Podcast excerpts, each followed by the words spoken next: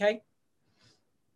Hi, everybody. I'm Wendy Murdoch, and this is Webinars with Wendy. I've been doing a series of webinars during the pandemic, and I'm hoping that we're looking at the light at the end of the tunnel with the vaccines rolling out and the weather improving and hopefully things will start to get back to a little bit more normal.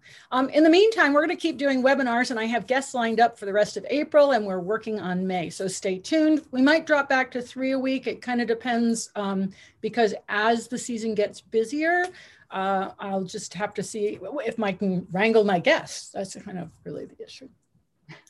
But um, the other thing I want to tell you about is that right now the Effortless Rider free workshop is open. So if you go to horseclass.com and go to the Effortless Rider free workshop, you can sign up and there's four fantastic videos that are going to help you riding.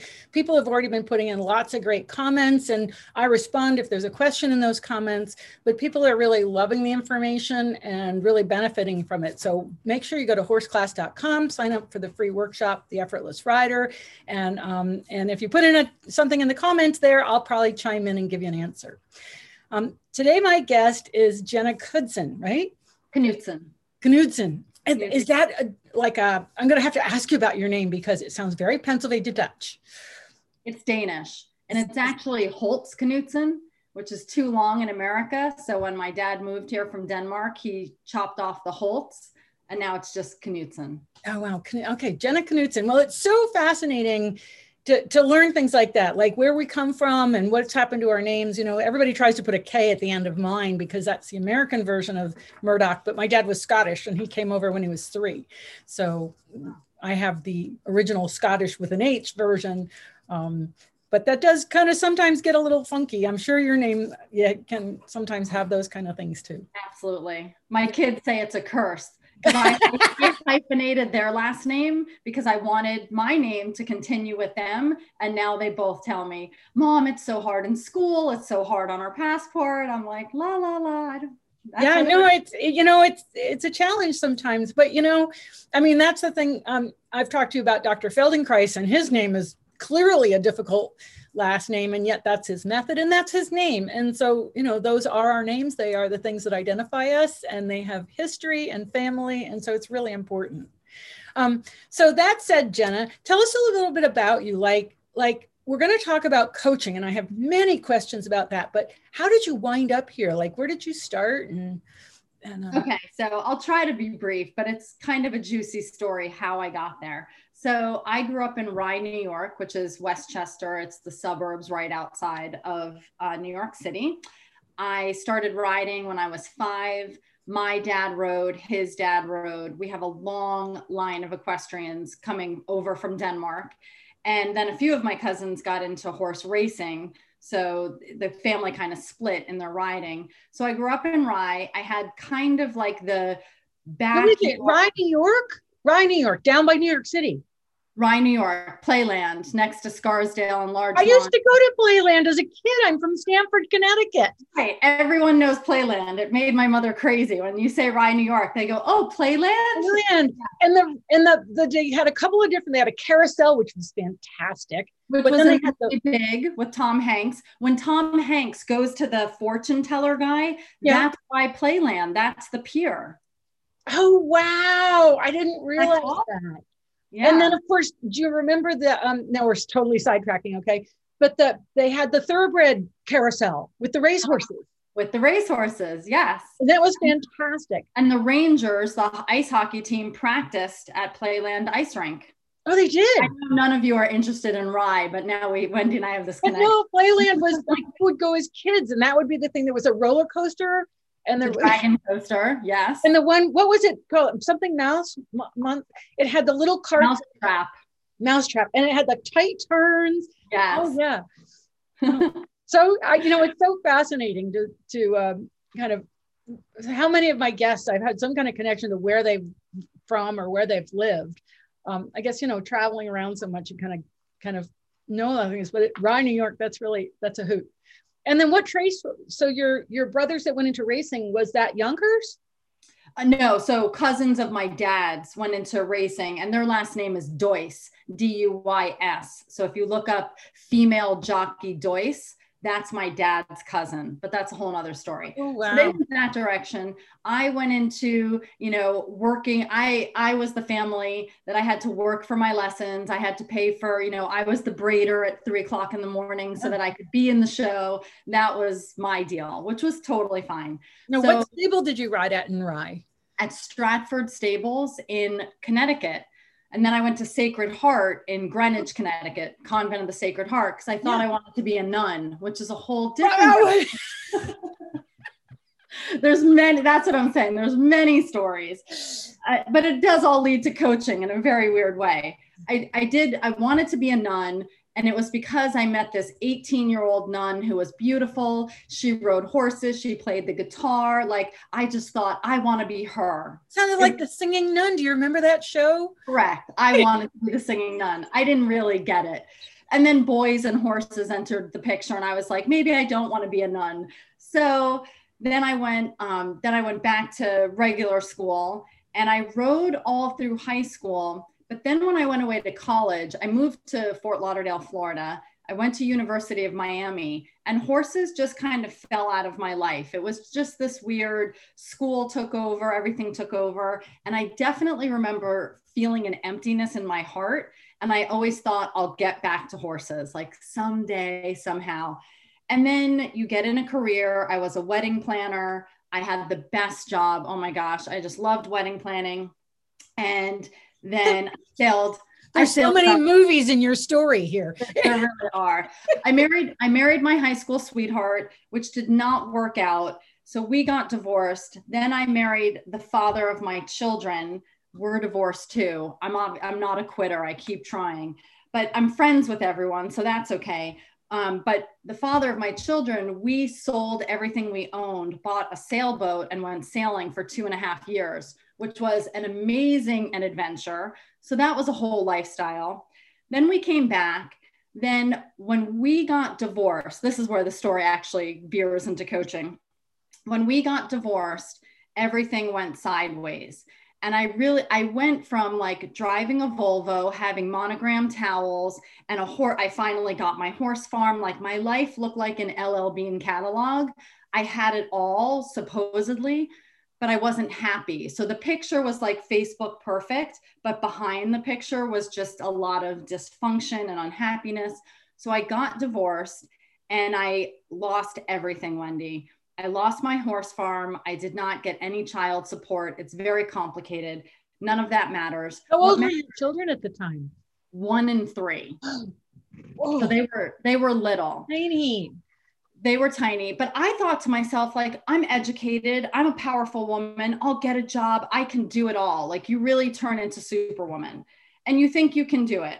So i did get a job i did all of that i built up working for a company so i was not in charge of my own business i worked for a company was going fantastic and then because of corporate greed everything fell apart. So twice in my life I had total devastation, like seriously losing a horse farm in a foreclosure. I got my car repoed three o'clock in the morning.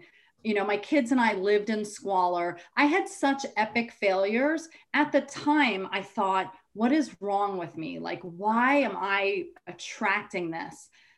But what happened that the last company that I worked for, I was so passionate. It was a health company, and I helped women find their own individual path to health. And I just loved it. Like helping people transform their lives just lit me up. It kept me up at night. I love to research, I love to hear their stories. I mean, I thought this is my path. And then when it all went sideways, I thought, how could something so good go so wrong? But it's because corporate greed, greed is never good, ever. So the women that knew that the company went under contacted me privately and said, Will you still coach us? And I thought, huh, coach. Like I had never been called a coach before. You're a consultant or a rep.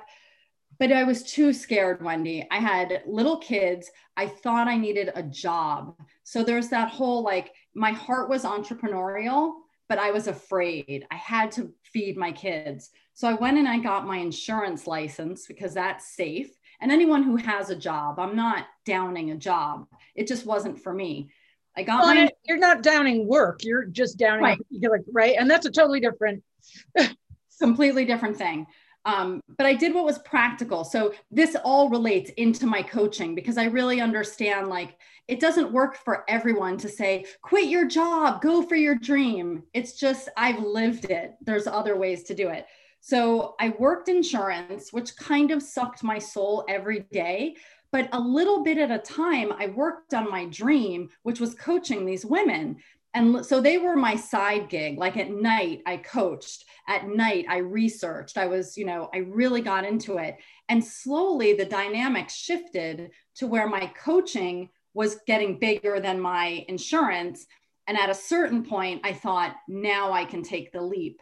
And I took the leap and I was a full time coach. You know, and, and, I have to stop you here because this is something that I think is so important for people to realize that people who are entrepreneurial don't just simply jump off the cliff and think that the the new thing they're going to is going to save them and be there mm-hmm. there is there has to be a sort of a give and take and sort of the yin and yang and the balancing of what you do to keep yourself alive and fed and able to then work on this because you know i waited tables for years mm-hmm. um, and that's what i did to supplement while i was developing my TTEAM practice and then my Centered Riding practice but you know it, it's um I think so many people, when they see someone who's successful in creating their own business, thinks that they just one day snap their fingers and it was instantly there, and they don't necessarily recognize the that the um, transition, if you will, into that,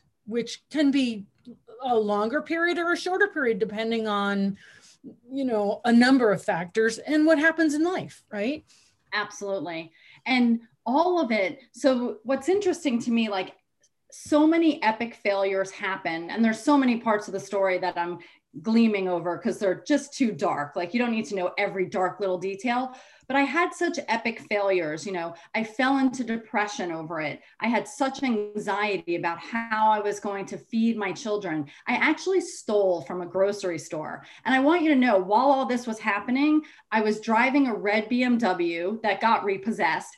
I was PTA mom. I helped at my kids. Like I was the perfect picture going through life, but behind it all, I was a big fat hot mess. Like it was horrible.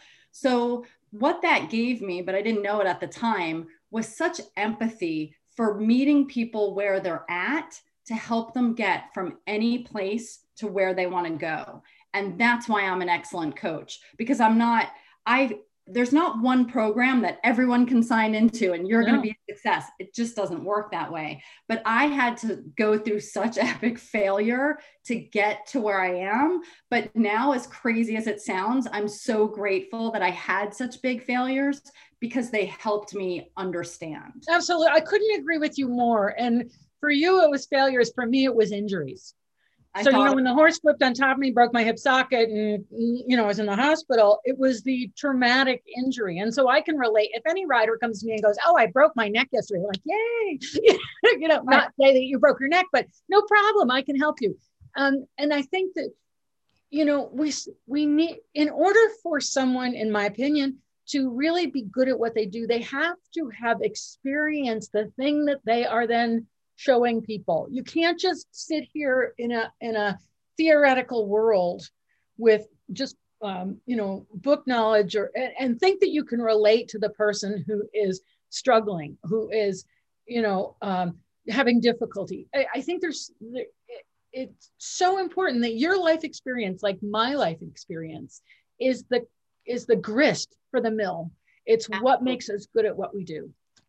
It's so true. I thought when I interviewed you and I heard about your injury, I thought this is so similar. But and what really helped us both was mindset. So that's really what caught my imagination because my mindset when all of it was happening was not like, "Oh, great, more crap. I'm going to just use this for personal growth." Like that's not usually how it works. No. But my mindset was always one step forward. So in my darkest hours, and I I come across this a lot with women, in my darkest hours, I, I made little plans, little goals. And I teach that a lot in my coaching. If you feel stuck, don't go for the huge dream in that moment because that just makes you feel overwhelmed or I'm never going to get it. Small steps get that feeling of momentum and like I can do this. So okay, so now I need I, am going to stop you here again. No. And before we go further, define for me coaching versus um, you know uh, trainer versus because we have all these different words that are similar, but I, I don't think that I totally get the def- the differences. Right. So the main two things that are compared are coaching and therapy. People get it a little confused and it is different. And even and teacher teachers not normally with coach, but if you just take coaching and therapy. So coaching is a person who can absolutely see and believe in your highest potential and have it takes trust it's a teamwork so you have to click with your coach if you don't click that's not normally a good match your coach sees your highest potential you set goals together and then you work together through whatever system you work out with your coach through accountability through um, finding what works, sustainable practices, and your coach helps you get from wherever you are to wherever you want to be. It's a very forward moving um, personal growth, growth development. Whereas therapy is more about why do I do this? You know, what caused me to feel this way? It's more digging up emotions and looking at the past. Coaching sometimes it gets a little therapy in it because we do dig into your habits and to you know how you got to be that way but it really the big thing wendy is coaching is about moving you forward getting you from a to b getting your life on a trajectory that makes you feel happy in your everyday life and how is that different from consulting consulting is more Consulting is me having expertise and I consult you and I download on you my expertise and tell you, Wendy, in your company, I think you should ABC. I'm consulting you. As a coach, I really am a great question asker. I believe in my heart that your answers are inside of you. So I'm not your guru. I'm not here to give you answers. I'm here, I'm very intuitive. It's part of why I can be a good coach. I can feel you, I can feel your fears, I can feel your confidence, but I ask questions so that you actually come up with the answers. Because me giving you the answers for you isn't authentic. Like it's it's just my thoughts. But if you and I like I love my clients so much, like I'm so just in love with their lives, they know that they can trust me. So we talk on deep topics. But sometimes you get into these magical conversations where you ask the right question and you see your client's face light up and they're like, oh my God, that is what I'm going to do. And see, you facilitated that, but you didn't say facilitation is the word that is kind of coming up for me is right. Is, is, is um, yeah, go ahead because that's facilitating true inspiration and someone it's like letting someone's soul come to the surface i'm really helpful at that i'm of course i do accountability and so the, where the coaching i'll go back to the coaching. So i started in health coaching because i love health and i feel like when your body is in optimal health it, everything is possible. Like it's just such a great starting place. But after maybe six years of that, I was a little like, should I keep doing this? And then I attracted to me all of these New York City women who were moving to the country and wanted a new identity. They wanted to start new businesses and now they wanted to be farmers. And so a few years that was super exciting of helping them recreate themselves because how fun is that? But after doing that for a few years, one day my daughter said to me, Mom, are you just sick of coaching? And I said, No, I'm not sick of it, but I don't know. I'm just feeling antsy. And she said, Why don't you do what you do, but only for equestrians? Those are your people. And I said, Honey, because that's not like a real thing. And she said, If you do it, it will be. and I was like, You're a freaking genius. So I basically. How old was she when she told you this? It was like 10. I was going to say that the mouths of babes. Right. To her, it was just like, Mom, get a new business card. Yeah. So that's what I did, Wendy, and it re- it took off. It was amazing. But then what happened? So I did exactly what I did, but only for riders. But barns would hire me and I would go barn to barn to barn, you know, doing workshops and vision boards and all this great stuff. So while you're there in person, everyone's super inspired and writing down their goals and, you know, loving it because good energy begets good energy. But then you'd leave, go to the next barn, and about three months later, the instructor would call me and say, Jenna, everyone was great while you were here. But now, three months later, everyone's fallen off. They're not sticking to their habits. Can you come back? And I thought, well, I can't just keep, I don't want to be on the road. That's not yeah, my goal. No, I get so. That. I came up with a, I thought, what tool can I give everyone that's like a piece of my heart all the time? And that's how I came up with the planner because I've always been a paper planner person. And there's something magical about writing more okay, than. you have to tell us about this planner because this is the first time we're hearing about it. So, what is this planner you're talking about?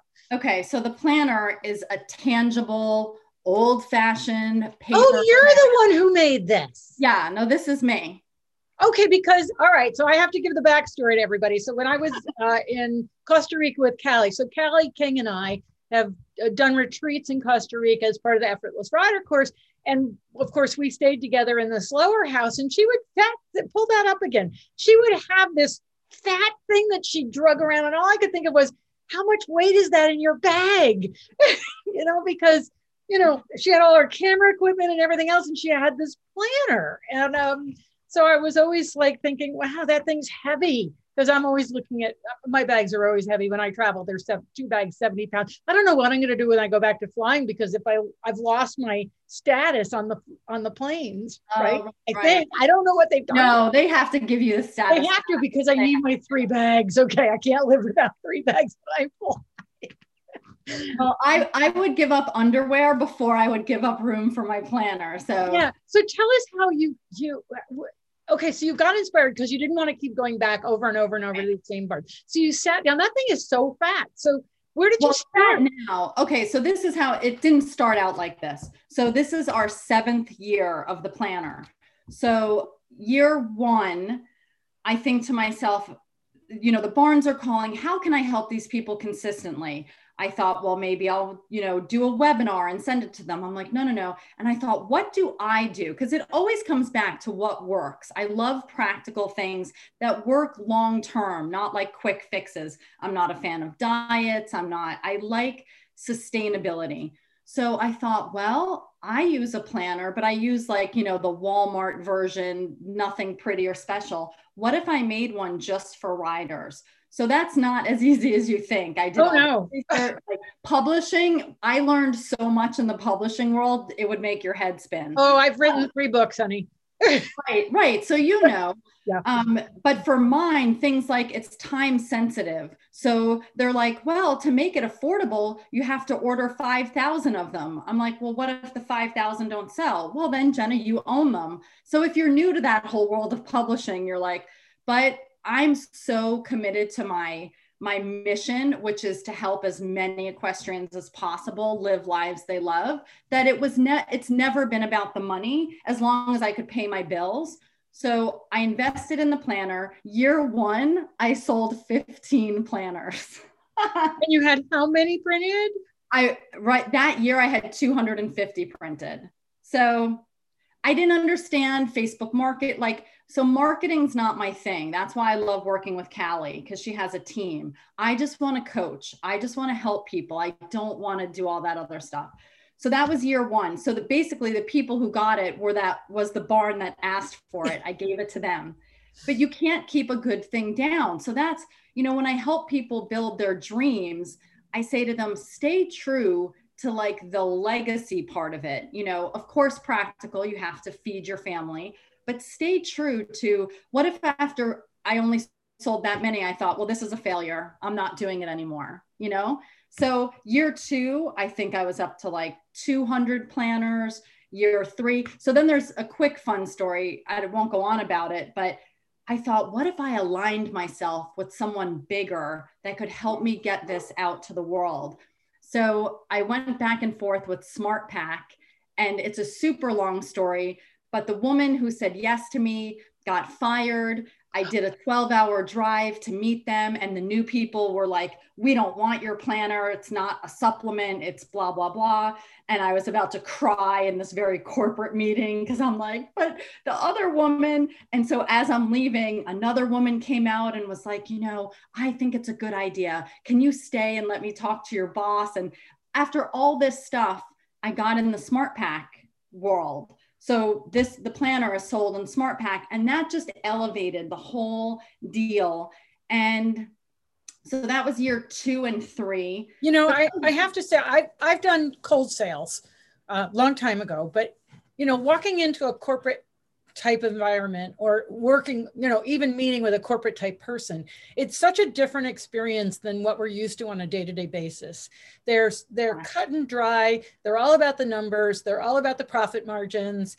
It's it's such a different thing. And when you're doing something from your heart that you because you you love what you do and you want to help people, it there's always this just sort of uh what's the word for it? It feels like a knife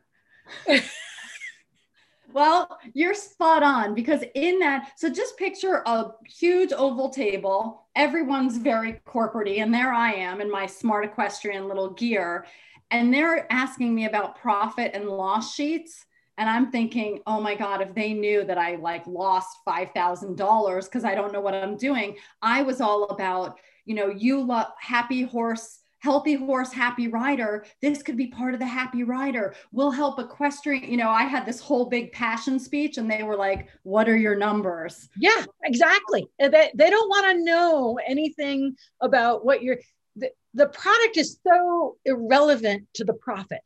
Correct. And it's, it, you know, it's, I think that this you've said two things that are really important. One is that we we aren't all able to do everything, and there you know, in my business with Surefoot, like learning that marketing is completely different than sales, which is completely different than, you know, uh, presenting, pro- you know, it's, these are all different buckets. Right. And we're not all the best at all the buckets. Um, and yet, without certain buckets, it doesn't go. It doesn't go. I mean, how many people, and you know this, how many people have a fantastic idea and, and actually build an amazing product that winds up sitting on the shelf because they haven't figured out the next piece of how either getting the person who can market it or how to do that themselves.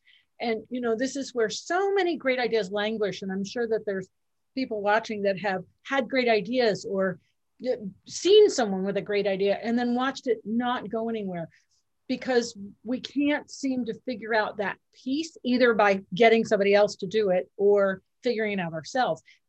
And they're so completely different. And typically the person who's passionate about one thing is not necessary they don't have the other skills. Right.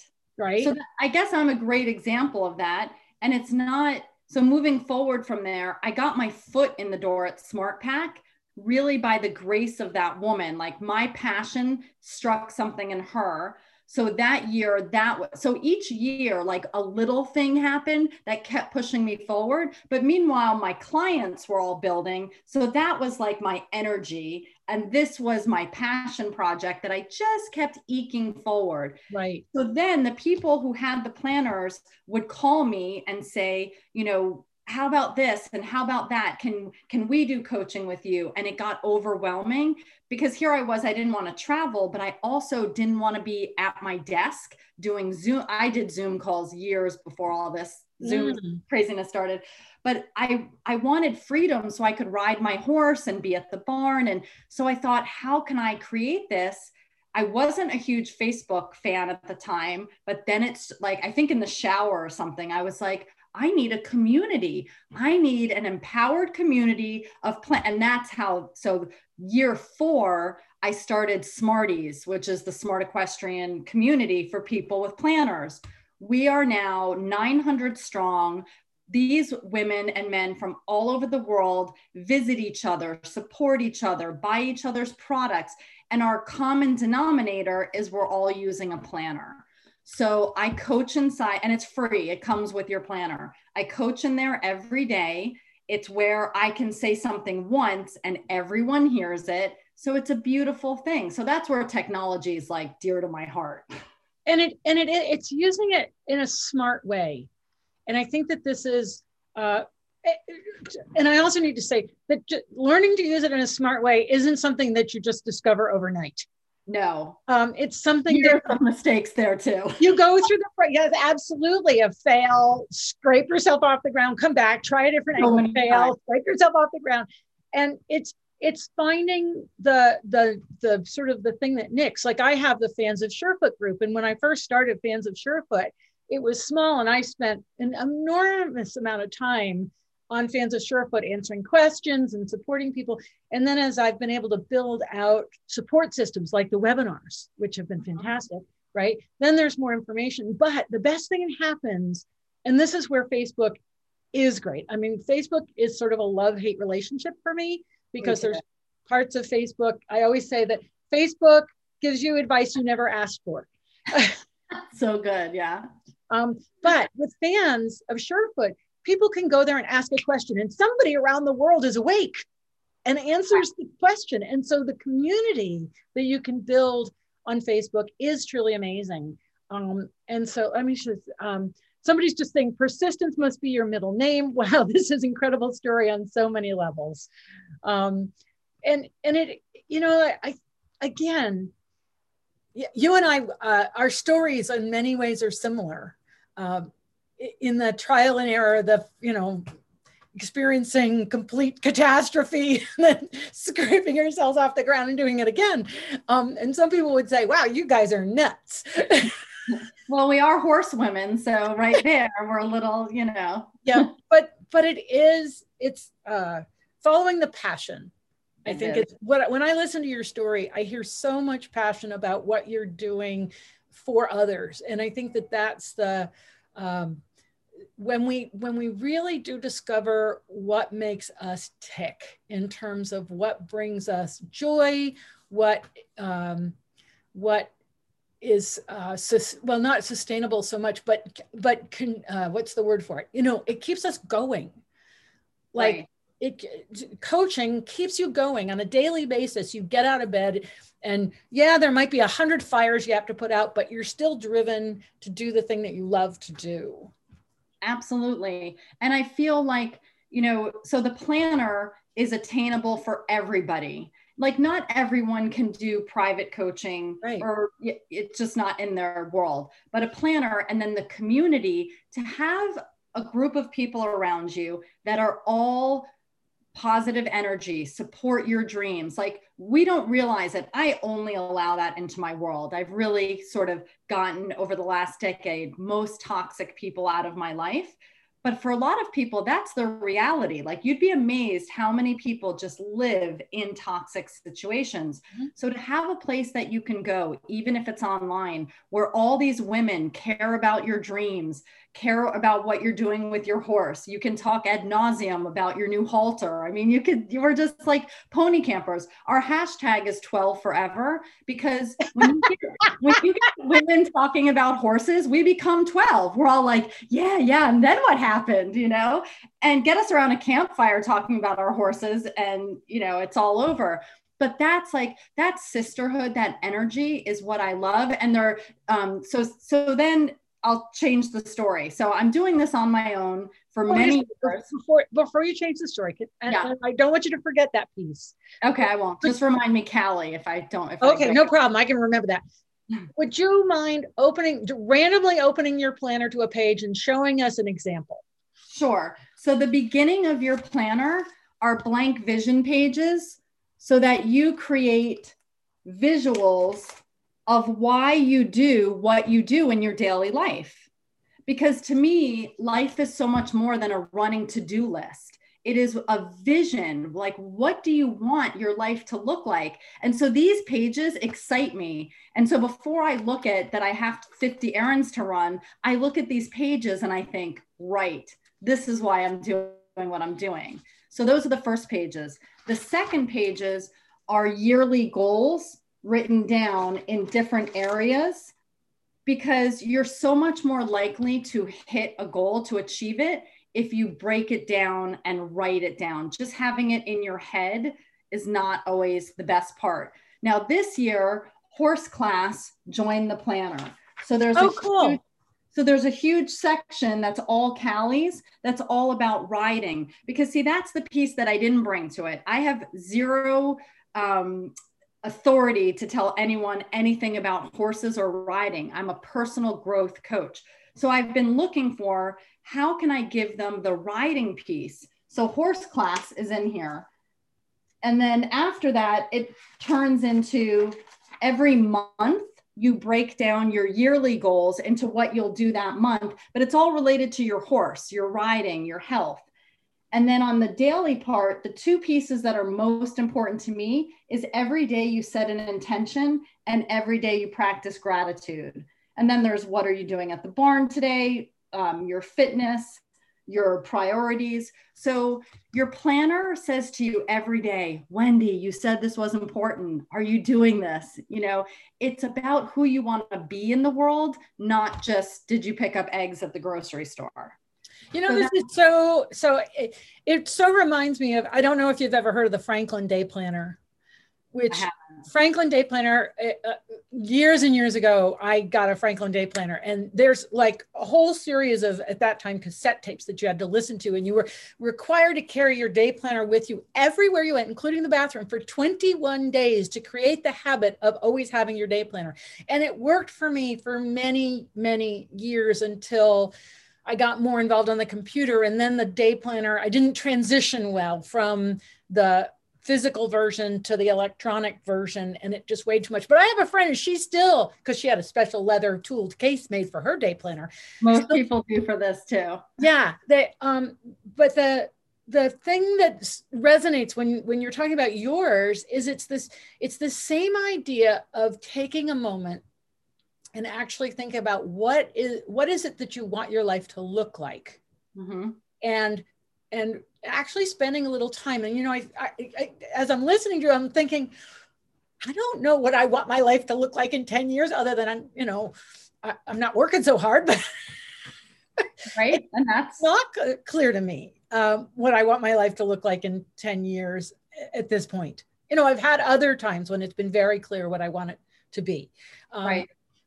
Uh, but also that piece about gratitude and that, um, you know, there's so much information now about resonance and attraction and manifestation and visualization, and that it's not woo woo. We have mirror neurons in our brain, which is why one of the lessons coming up on the workshop that I've got is my favorite.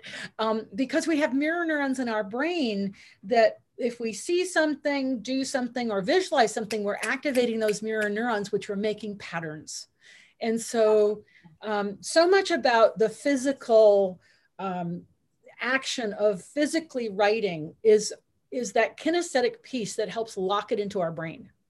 Like there's real science behind the action of writing, the action of visualizing, the actions of goal setting, the actions to create attraction. And so it, it sounds to me like what you've done with this day planner by targeting it specifically to riders you know, Mike Franklin Day Planner was great, but I, it didn't have anything to kind of help me understand my equestrian goals. It had, it was very uh, business oriented, understanding those kind of goals. So this just sounds like it's great. I, I, I already, I'm thinking already, I want to send one to all my staff.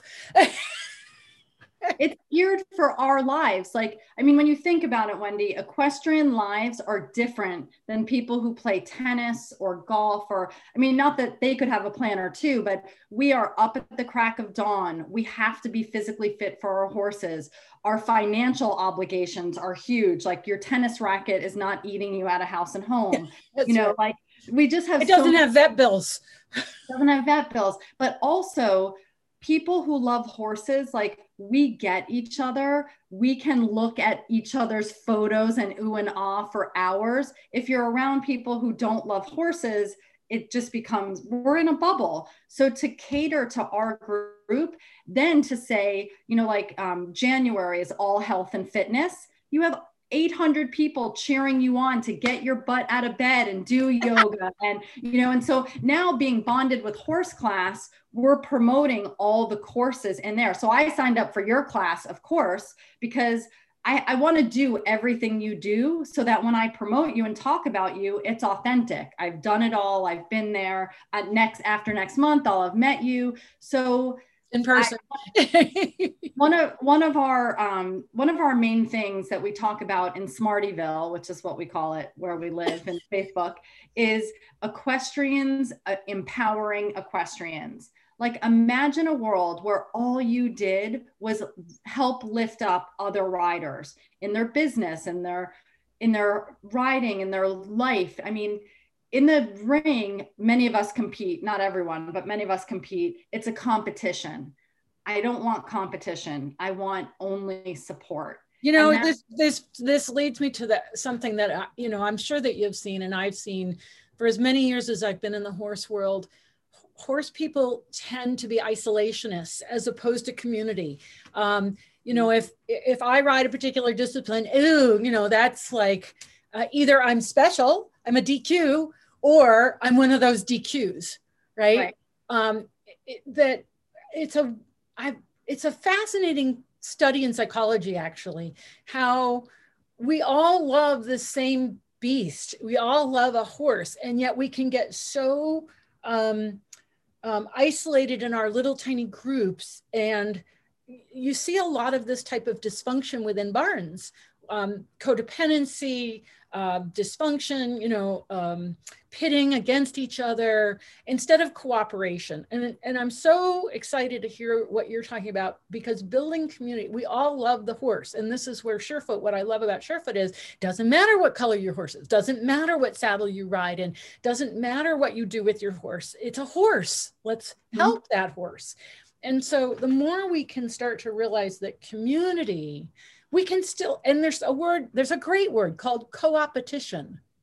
Oh that's great. Right? And that actually comes out of nascar co-opetition because in nascar when they're on the track they'll need each other to drag to get t- you know crap off their grill to you know right. be able to accelerate. But then at the end they're gonna you know they're gonna race each other but they're a family and these people have their children and they grow up and that you know it's their life.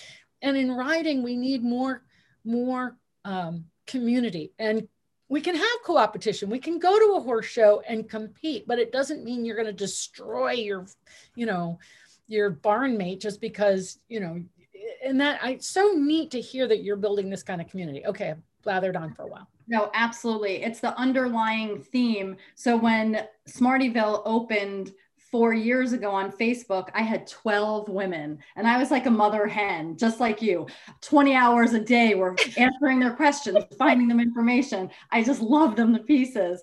And now that we're almost, you know, we're 800 and something, you can't be quite as helicopter mom, but I love them all the same. But the one guarding factor is respect letting people have their opinions. I mean, we've had to ask a few people to leave because they were just drama queens and I can't have it. Like you you have to respect what other disciplines are doing and we're here to support each other. I love different ideas. That's fantastic because you could open someone's mind to something, but you cannot be awful about things. It's just right. So, yeah. it's not it's not useful productive helpful or getting people to their goals.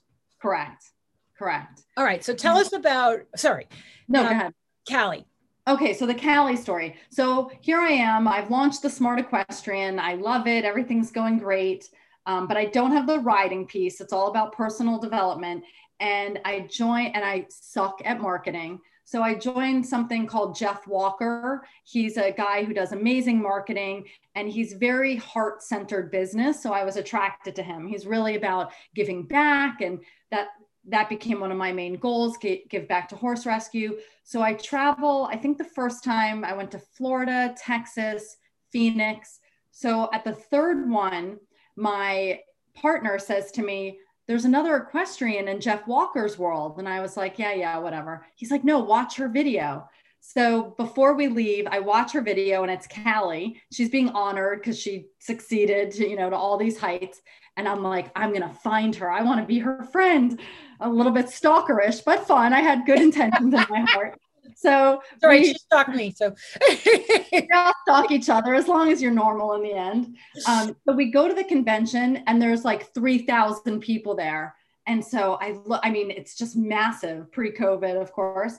And Doug looks at me and he's like, How are you ever going to find her here? And I looked at him and I just, I was like, This is going to work out. I'm going to find her. She was standing right next to me in that moment. He looked at me and he was like, Jenna, turn around. And I turn around and there's Callie King. So I strike up a conversation with her. We're just, you know, because we're both into horses, it's easy. We end up sitting next to each other inside the conference. We get along. She invites me to dinner. So I told my partner, You're not coming. It's girl horse dinner. You know, he's like, Great, this is working out for me. So we strike up a friendship. We nothing too weird. I mean, how much can you really stalk someone in one event? Then we come home. She invites me to Honeybrook. I go out to her farm. We're just good souls. We have a lot to talk about. And at the end of that first visit, she said, You know, somehow we should work together we both agree. And then another year goes by. You know how that is. Everyone's busy in their own world. Then she comes and stays with me here in Woodstock, New York. And we just get along so fabulously. And I love everything she's doing. She loves the planner. And we say, no, this year we're going to do something together. We still don't. So this past year, she was like, Jenna, we're doing it. And we just did it. I'm part of horse class. She's in the planner. And the piece, it's like a Reese's peanut butter cup. Like it just fits together nicely. Um, I love everything she's doing in horse class. And it also opened me up to having a team. Like Julia is amazing. The things that I don't, the things I'm not good at, Callie and Julia are good at. So the let me just tell everybody who Julia is. Julia's been working with Callie, uh, wow, as long as I've known Callie. And at least five years. It, it probably, years. yeah, more than that. Um, and sh- and she's sort of the the behind the scenes person in horse class. She does. Uh, she edited all of my horse class videos. She knows my work better than me. I think. Correct. She's amazing. She's yeah. genius, and she's a horse girl. Yeah. So there's this, having a team opens up so many possibilities, and I'm so grateful for that. And then meeting you and meet like there's so many amazing horse people in the world and technology allows us to be together well and that's the you know the, the beauty of the pandemic for me is it put everybody at home right right? So that i could like go hey you want to do a webinar? I'd really like to have you on the show and you know and and i'm up to, i think this is 189 maybe 109 that's amazing i know in, in, a year right? In a in year. a year um that's great. and but there's so many people i would never have met had it not been for the pandemic and so much information that i can you know impart to people through these webinars that people i've never met but you know i mean i, I hear stories about people going riding they're like have you heard about those webinars? Oh yeah right. um, but it's just it's so gratifying. And so you know i think it's it's so much about looking at how we can utilize technology and teamwork. And i formed a team this year too because you know i was drowning literally drowning in all the work i have to do. Um, and it and it is so, so, it's so nice because it's so supportive and you can bash ideas off each other. And if you're having right. a down day you call up one of them and they're like yeah you know and they kind of help you get back up again. And you know, I think that this is really where, when we think about, you know, where is it that we want to see the world go? It's it's in this direction of being able to achieve our potential, and that's what the Feldenkrais method is all about: is how do we achieve our potential?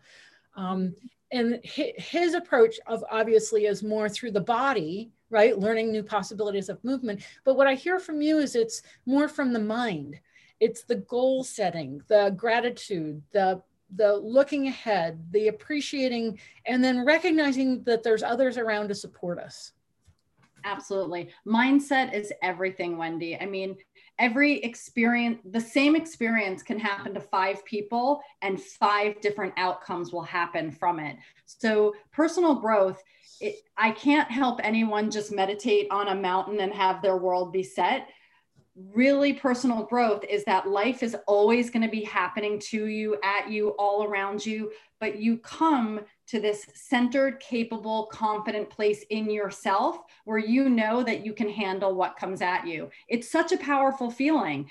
It's just knowing that I determine how I'm showing up in the world. That's what intention setting is. Today, I have an interview for a job. So today, I'm showing up as confident. You're deciding at the beginning of the day, and then you do, you show up as that. And then gratitude, if people knew the real magic underneath gratitude, they would walk around saying thank you all day, which is actually a real thing. You can say thank you with every step. And after a few hours of that, you actually break down crying because you're so filled with gratitude that you're walking the earth. Like, no day is guaranteed. No one knows when their day is up.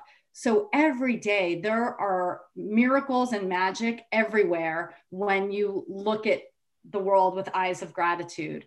And that alone changes people's lives.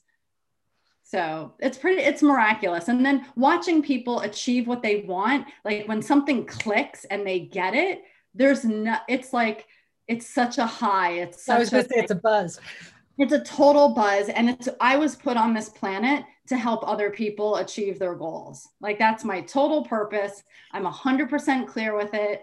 I just show up for them as a conduit. Like, I'm going to help you get to where you want to be. And the only thing that I ask of them is that they share some of that goodness with other people. Because then there's this amazing positive ripple out there of giving and sharing, and, you know. Well, and, you know, so many people, it's, it, uh, experience adversity and look at how it puts them down instead of looking at adversity as to how it's going to lift them up.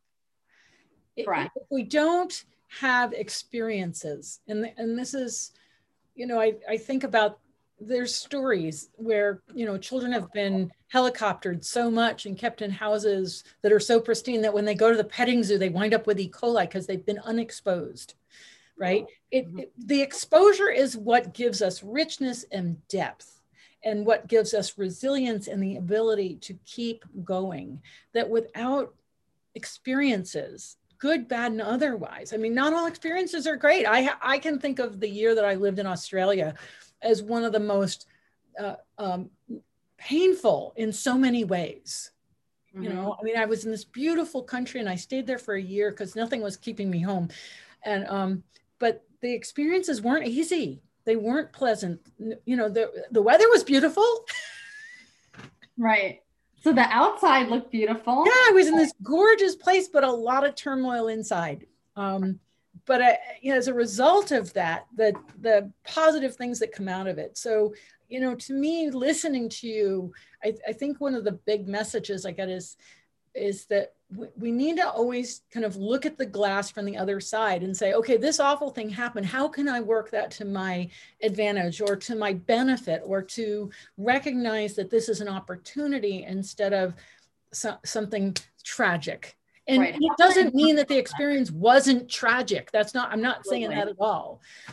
But we right. have to find ways of turning that into something Right. So there was a lot in personal growth over the years. It's changed a lot. One of the things I really stayed away from was like the smile and wave, oh, smile yeah. and fake it till you make it. I'm not a huge fan of that. I love realness. You know, really share what you're feeling but they're like exactly what you're saying. There are gems of learning and growing in everything. And I'm not saying while the manure storm is on you that you have to be like, I'm growing from this. Yeah, yeah exactly. It's right. you have to be honest about that. That's a lot of shit on your head. Be honest, exactly. and have like in our community, when I say that we don't allow toxic people, we allow venting. You don't have to be smiling Sally all right. the time. You know, realness is good, but don't stay stuck don't you know there there's so many little nuances in personal growth but like affirmations if someone just keeps saying something day after day but they don't believe it it's actually hurting you. You're it's not real. So part of my coaching is helping people like if you're in a great place it's much easier to get to an even better place because you've got that good energy. Where i'm better or i may be more useful is when you're a little stuck that I allow you to baby step yourself out to a better, safer place. And from there, you can, it's what you do in riding. Like if I had a traumatic fall, you're not going to be like, chop, chop, we're jumping this three foot course. You know, so in there's so much personal growth in riding and that's why callie and i thought the two would really mesh together because yeah. mindset and confidence it all affects what we do with our horses liberty and riding absolutely and it but it also what you just said really keys into um, there's a fabulous book called explain pain and it talks about when people get in chronic pain and you can supplant pain with fear and when people get stuck in chronic fear and um, so when I read that I, from the Feldenkrais world, I have a very uh, good friend, a trainer, and she was in serious pain. And to get herself out of pain, even though she was a Feldenkrais person, took a very long time. But it was the baby steps. And they were as simple as, can I move my eyes? Right. Right. It ha- it's small. sometimes the the steps are so can I move my hand my fingers? You know, is my breathing happening? You know, those simple, just the awareness of the very basic things. And I think so many people think because because we sort of live in the Cinderella world of, you know, we, we've grown up in that sort of somebody's going to come and wave the magic wand and everything's going to instantly change and we're going to be, you know, married to the prince. That's not reality. Reality is little tiny steps that grow into little tiny steps that grow into more little tiny steps that start to collect into little groups of tiny steps. But they're all little tiny steps. Just more of them. And also who you become who each of us becomes is that human potential that you mentioned in, in the beginning. You're not you don't go from where you are to that human potential like one big purple pill human potential realized that's the juiciness of life. And even when you reach that one goal and you're like, this is amazing, there's always more. Mm-hmm. Like, that's the beauty. You know, I wish we would all stop trying to arrive and enjoy, like, yeah. The, I, the term enjoy the process is, or the journey is so overused, but it's really quite true. You know, if if you can learn to enjoy every day for that day in a bubble, that's how you love your life. It's not about the big trip to France, which could be great, or riding in Ireland, which I am so looking forward to doing. It's about doing practices every day that make you wake up excited and go to bed content. That's like a that's a great goal. A great goal is to wake up excited for your life and go to bed content, feeling that you're living on purpose. That's that's really um it's quite profound actually. Very simple in concept but really profound. it's very wax on wax off. Yes anyone who's in our age group knows knows what i'm talking about. Yeah yeah, yeah.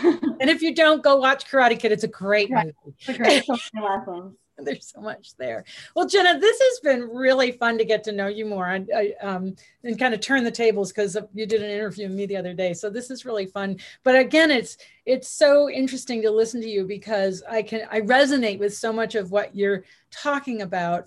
Um, and it, I think that it's really important for people to realize that it is it's these little things at a time. So if you were to give everybody like one thing today today they they could do to to get themselves going what would it be? One thing start practicing gratitude. Start start looking. So this is like make it a game. Actively look around you and be grateful. And I mean, it can start as simple as I'm grateful. I have a house to live in. Oh, look, I'm, I'm grateful I have this water to drink. I'm grateful that I have a computer. You, we can retrain our brains to start looking for gratitude instead of looking for anything else. What do I have to do next? What's going wrong? I mean, so if you're waiting in line at the bank, you can either be annoyed that there's four people in front of you and the guy behind you is not six feet back. And so your brain's going there, or you can be grateful that you're getting money out and that it's dry and you're not. So that would be start making gratitude and every moment practice, and your life will change. That's awesome. I, I definitely think I need to start employing that little skill. Um, there are days when things get chaotic. so that's Absolutely. great. Uh, so somebody's saying this is one of those webinars where I've wanted to comment about every sentence from both of you. I've had to use extreme self control. I'm nodding, laughing, and talking out loud to the monitor. Not that I'm there with with all you've discussed, but I understand it, even though I haven't managed to live so much of what you've discussed yet. I feel inspired and encouraged. Thank you so much. And I think that kind of sums it up, Jenna. That's, That's really perfect. Beautiful. Thank you so much for writing that. Thank you. Yep. So thanks everybody for joining me. Uh, tomorrow is going to be a Surefoot webinar with um, Marie Prudu. We're gonna, she's got some great videos that we're gonna look at uh, from some horses she's been working with. And just remember to go sign up for that free workshop at horseclass.com. And, and uh, otherwise, have a great day. Thank you so much, Jenna. It's been Thank a pleasure. Thank you so much. Bye, everyone. Bye.